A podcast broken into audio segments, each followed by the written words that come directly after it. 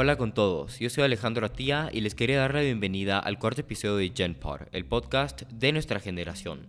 Estoy muy contento de que todos estén aquí con nosotros el día de hoy. Hoy nos acompaña a través de Instagram Live remotamente desde Miami Juan Manuel Correa, corredor de Fórmula 3. Ya que nos conectamos remotamente el día de hoy, este episodio de GenPod es un poco diferente, ya que también tendremos preguntas de nuestra audiencia que nos acompañan en Instagram Live desde nuestra cuenta arroba. Juan Manuel es actual corredor de Fórmula 3 y previamente ha participado en Fórmula 2 y hasta tuvo pruebas en Fórmula 1 con Alfa Romeo Racing. Juan Manuel es signo de inspiración, ya que después de un accidente que pudo acabar con su vida, él nunca se rindió y después de un arduo proceso de recuperación, hoy está corriendo de vuelta. Bienvenido Juan Manuel, muchísimas gracias por estar aquí el día de hoy. Gracias, Ale, qué gusto verte y gracias por la invitación.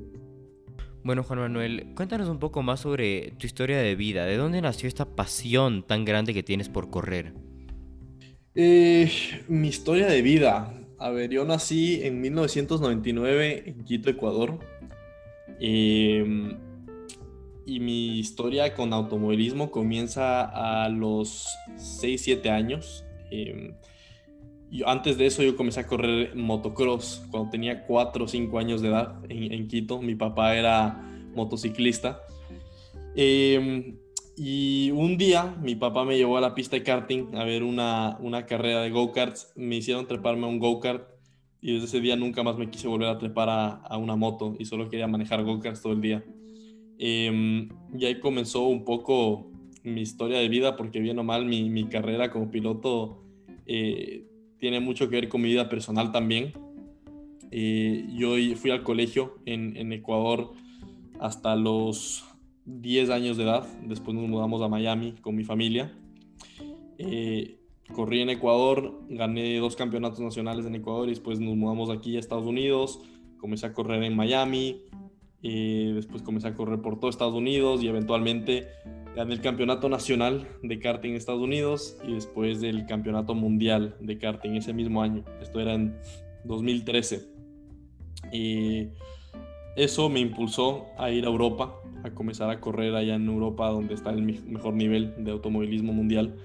Em, empaqué las maletas a los 14 años, eh, mi mamá casi le da algo, como ya te podrás imaginar y me fui a vivir a, Italia por mi cuenta y a, comenzar a correr ahí.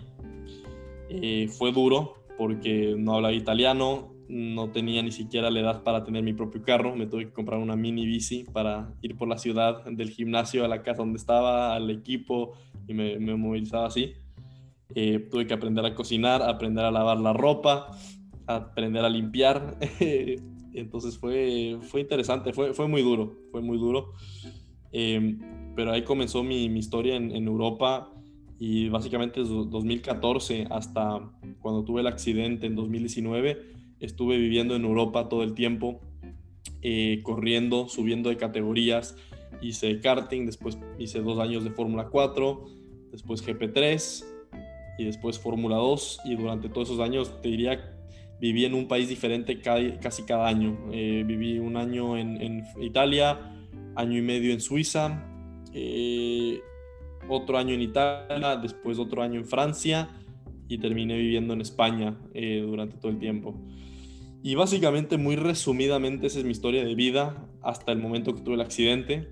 Em, y mi, mi, vida un poco comenzó de nuevo después del accidente en 2019. Em, y es lo, lo, que, bueno, tú ya sabes, pero creo que la mayoría de gente aquí sabe lo, lo que pasó. Tuve el, el accidente en Fórmula 2, eh, casi muero, casi pierdo la pierna derecha, eh, he tenido una recuperación de eh, más de año y medio, más de 20 cirugías. Y ahorita estoy recién volviendo a, correr, algo que mucha gente pensó que era imposible, e inclusive yo pensé que era imposible en algunos momentos. Y estoy un poco retomando mi, mi vida profesional como piloto y tratando de poco a poco volver a la normalidad en mi vida diaria pasé un año y medio en, una silla de ruedas, lo cual fue, fue muy complicado. Eh, y estoy tratando de retomar mi, mi, vida personal. Y eso es muy resumidamente quién es Juan Manuel Correa y lo que he vivido hasta, hasta el día de hoy. Súper, en verdad que es impresionante todo lo que has hecho para llegar a donde estás el día de hoy. Como dice alguien en los comentarios, eras literalmente un adulto de 14 años viviendo en Europa.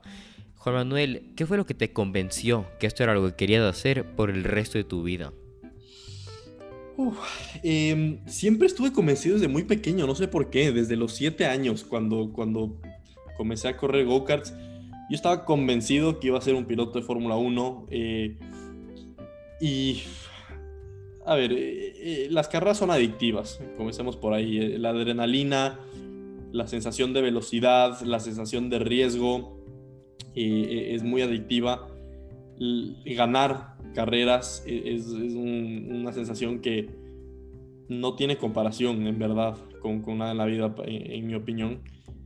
Em, y creo que siempre estaba, estuve tan convencido que esto era lo que quería hacer que en mucho, de mucha manera, inclusive no, no, no he podido replantearme eh, si, si eres lo, todavía lo que quería hacer. Eh, y las veces que lo he hecho, sí es, eh, definitivamente es mi pasión.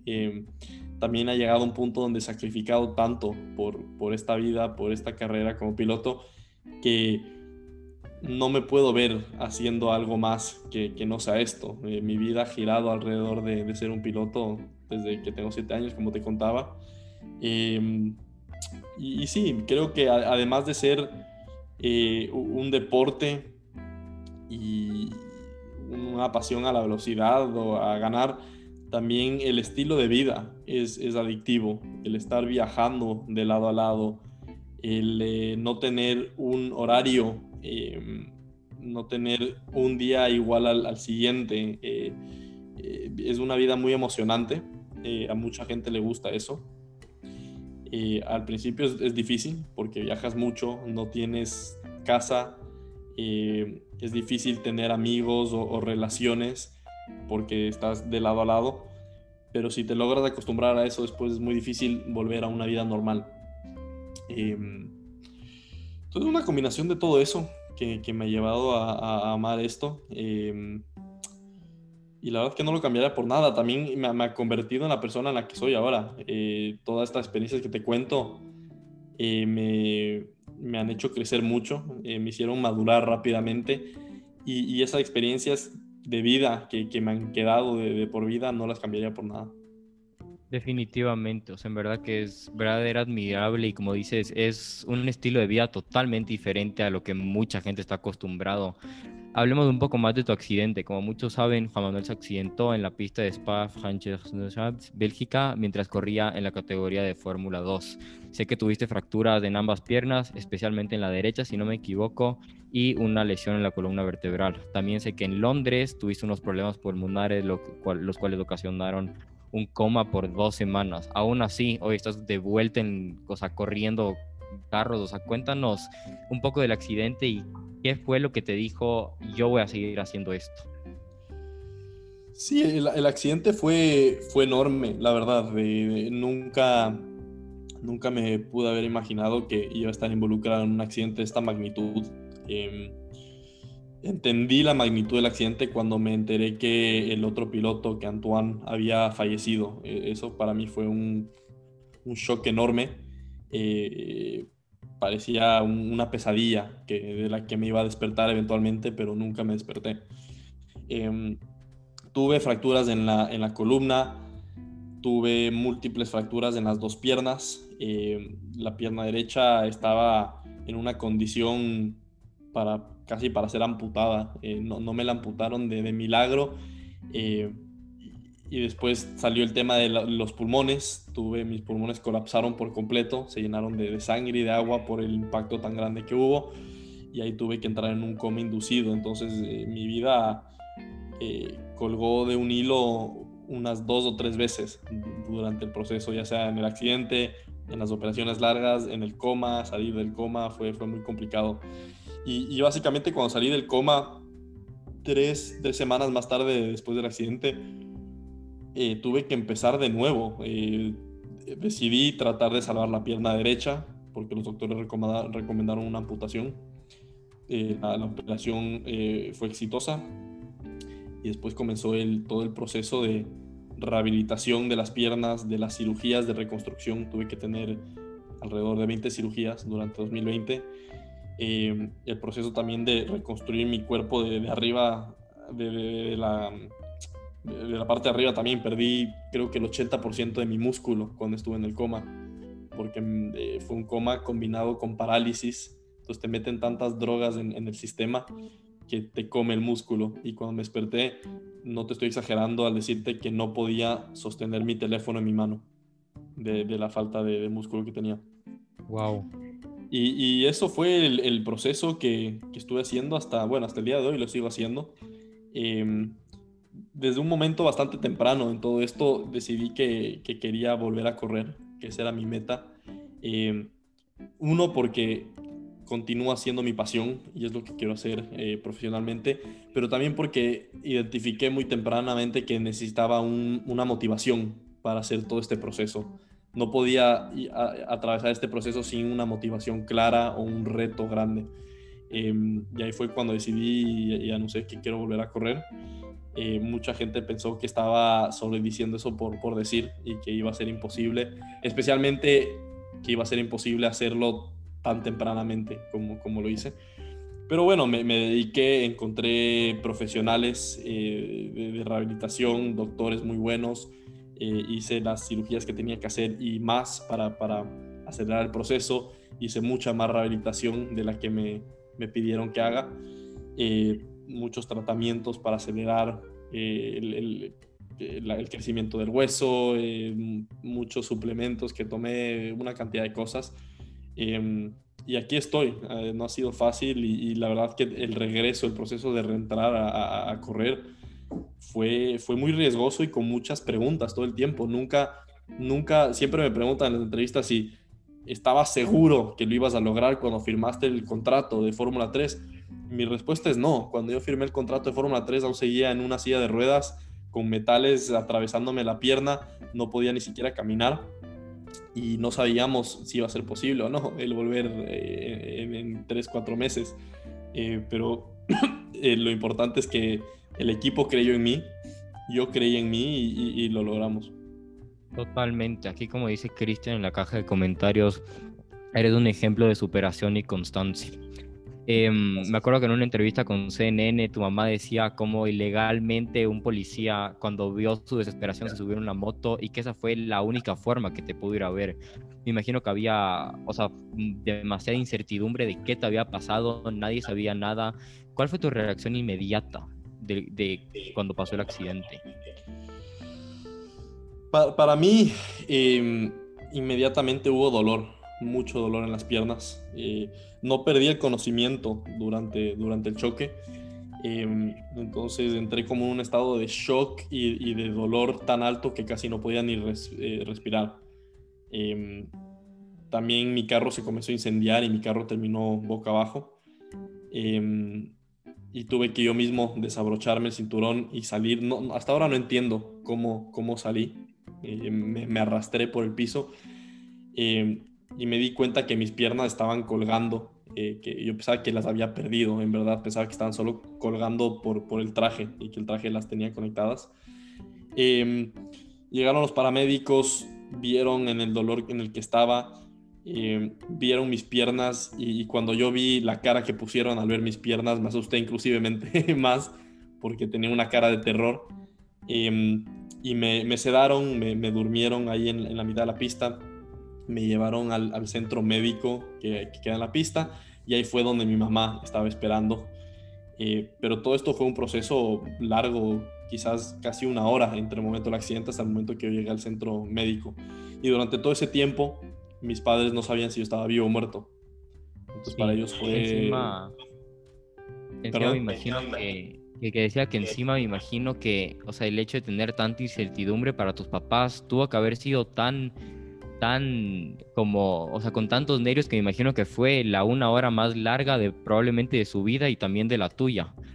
Em, hoy en día, con tanto accidente, el, carro que corres en Fórmula 3 es, el, es parecido a un carro normal de Fórmula 3 o tiene ciertas como adaptaciones? Es, completamente normal. Esa es una muy buena pregunta. Eh, acelero con el pie derecho, freno con el pie izquierdo, el volante es igual. Eh, la única adaptación que ni siquiera creo que es considerada una adaptación es en, el pedal del freno cambiamos un poco la base del pedal para que sea un poco más grande, solo porque me siento más cómodo, pero eso es algo que cualquiera lo puede hacer y quizás inclusive lo, debía haber hecho eso antes porque en verdad es más cómodo así. Em, tengo una bomba de freno un poquito más suave de, que de la normal, porque aún me cuesta hacer la presión del freno con el pie izquierdo. Eh, pero esa es una bomba de freno que otros pilotos la, han usado eh, antes. Em, y aparte de eso, es un, carro completamente normal. Wow. ¿Cómo te sintió haber también llegado en un punto a hacer em, pruebas con la Fórmula 1? O sea, me imagino que este es un sueño que has tenido desde chiquito, desde que desde que tocaste el volante por primera vez, o sea, llegar a Fórmula 1 es una cuestión de que un porcentaje mínimo, mínimo llegue en el mundo. Cuéntanos la emoción que sentiste al llegar a Fórmula 1 y también imagino que, o sea, llegando a Fórmula 2 y hasta volver a correr. O sea, cuéntanos de todos estos momentos emocionados en los que em, has vivido.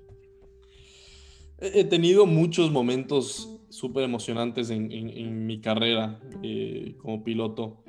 Em, el ganar el campeonato mundial de karting fue uno de los más grandes.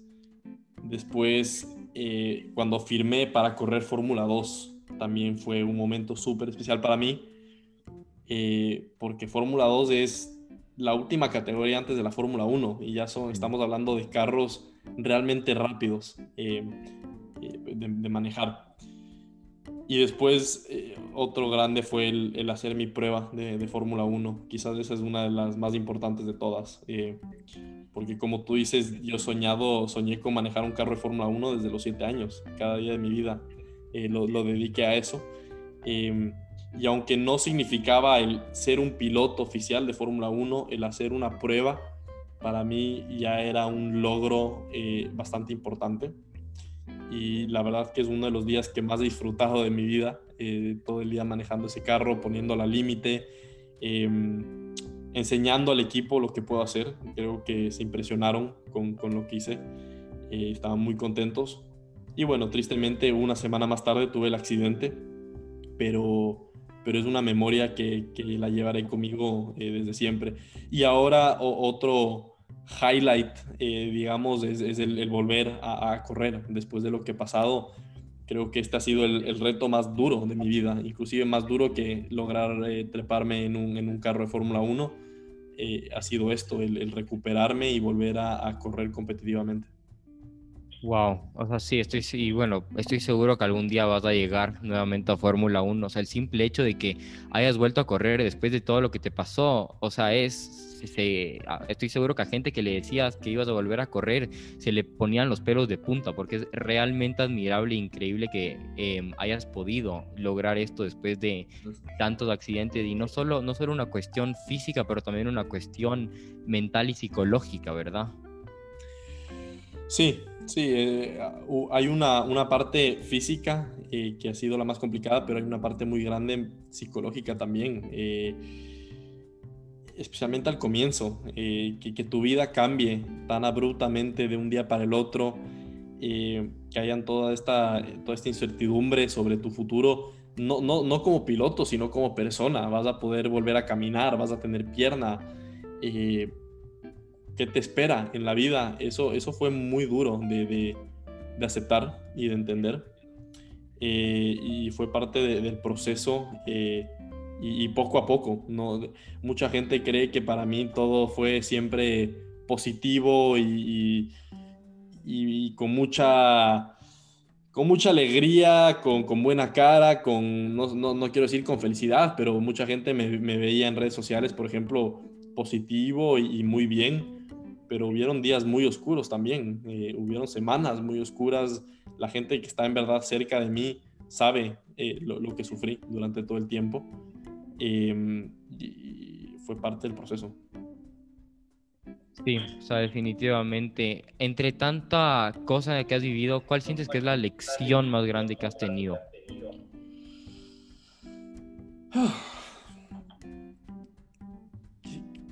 Creo que generalmente que la vida, la vida es muy frágil. Creo que muchos jóvenes, bueno, mucha gente en general, pensamos que somos invencibles eh, y que podemos hacer lo que queramos y que no nos va a pasar nada y, y que nos merecemos tener una vida larga, pero eh, no, no, esto un poco me enseñó que no te mereces nada. Eh, cualquier cosa puede pasar el día de mañana y tienes que disfrutar cada minuto que, que, tienes como si fuera uno de los últimos. Em, también me enseñó que tienes que vivir tu vida con pasión y hacer lo que te gusta y dar el 100% en lo que haces.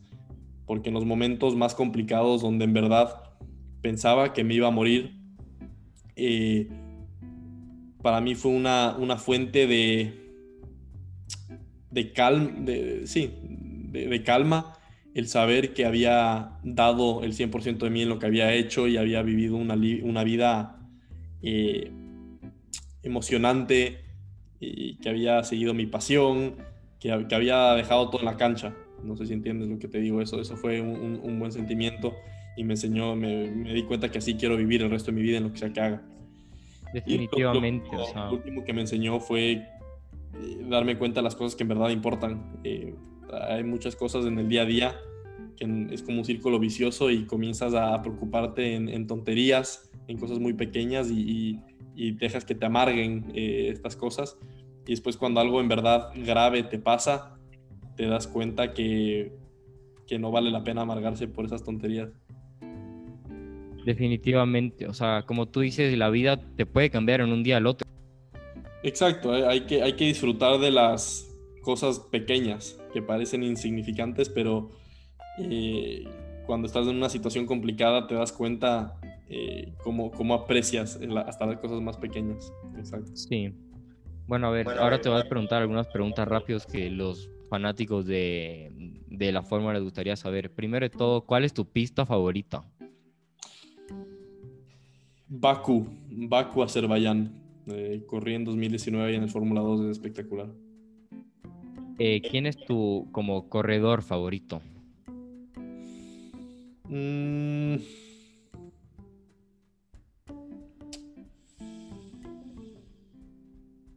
quizás Fernando Alonso. ¿Quién era la, tu, mayor motivación dentro del mundo automotriz, por así decirle, em, cuando eras chiquito? Fernando Alonso.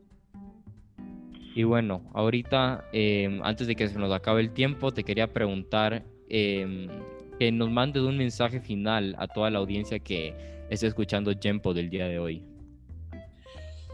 Bueno, primero agradecerles por la audiencia, agradecerte a ti, Ale, y creo que, mi mensaje es lo que, lo que hablábamos un rato. Eh, aprovechen la vida. La vida eh, pasa rápido, eh, puede ser más corta de lo que esperábamos, y mm, el vivir con pasión y dar el 100% de uno es, es, con lo único que nos quedamos el momento que, que morimos. te puedo decir eso de experiencia propia. Em, y el, disfrutar de, de, las cosas pequeñas, del darse cuenta de qué es lo que verdad importa, cuidar de tu familia, ser una buena persona, tener integridad. Creo que todas esas cosas que, que, a veces nos olvidamos en el día a día y nos enganchamos en este círculo vicioso de lo que es la vida y la sociedad de hoy en día. Em, y ese, es mi mensaje para ustedes. Definitivamente, muchísimas gracias por, por, compartir con nosotros el día de hoy. Al mismo tiempo, muchísimas gracias a las más de 140 personas que se conectaron hoy. En un punto creo que llegamos a 180, entonces muchísima gente nos escuchó hoy. Juan Manuel, en verdad que es de verdad que admirable lo que has hecho, admirable el hecho de que ya hayas vuelto a correr, admirable de que después del accidente que tuviste sigas acá y que estés inspirando a tantos jóvenes, tanto como mí, como el resto de las personas que nos escuchan, a salir adelante y a, y a manejar la vida, ¿verdad? Porque, o sea, va más allá, o sea, estoy seguro que va muchísimo más allá de solo correr carros o va muchísimo más allá de solo eh, lo que pasó en el accidente. Em, bueno, en verdad, como te dije, me encantaría seguir conversando contigo, pero ya se nos fue nuestra media hora que teníamos planificada. Te agradezco muchísimo por la entrevista y por todo lo que nos has enseñado el día de hoy y también agradecer nuevamente a todos los participantes. Para los que nos escuchan, les invito a que me sigan en arroba en redes sociales para formar parte de la comunidad del podcast de las voces que impactan nuestra generación. Para cualquier pregunta me pueden escribir al DM o un correo electrónico a info.genpotc.com o ingresar a www.genpotc.com.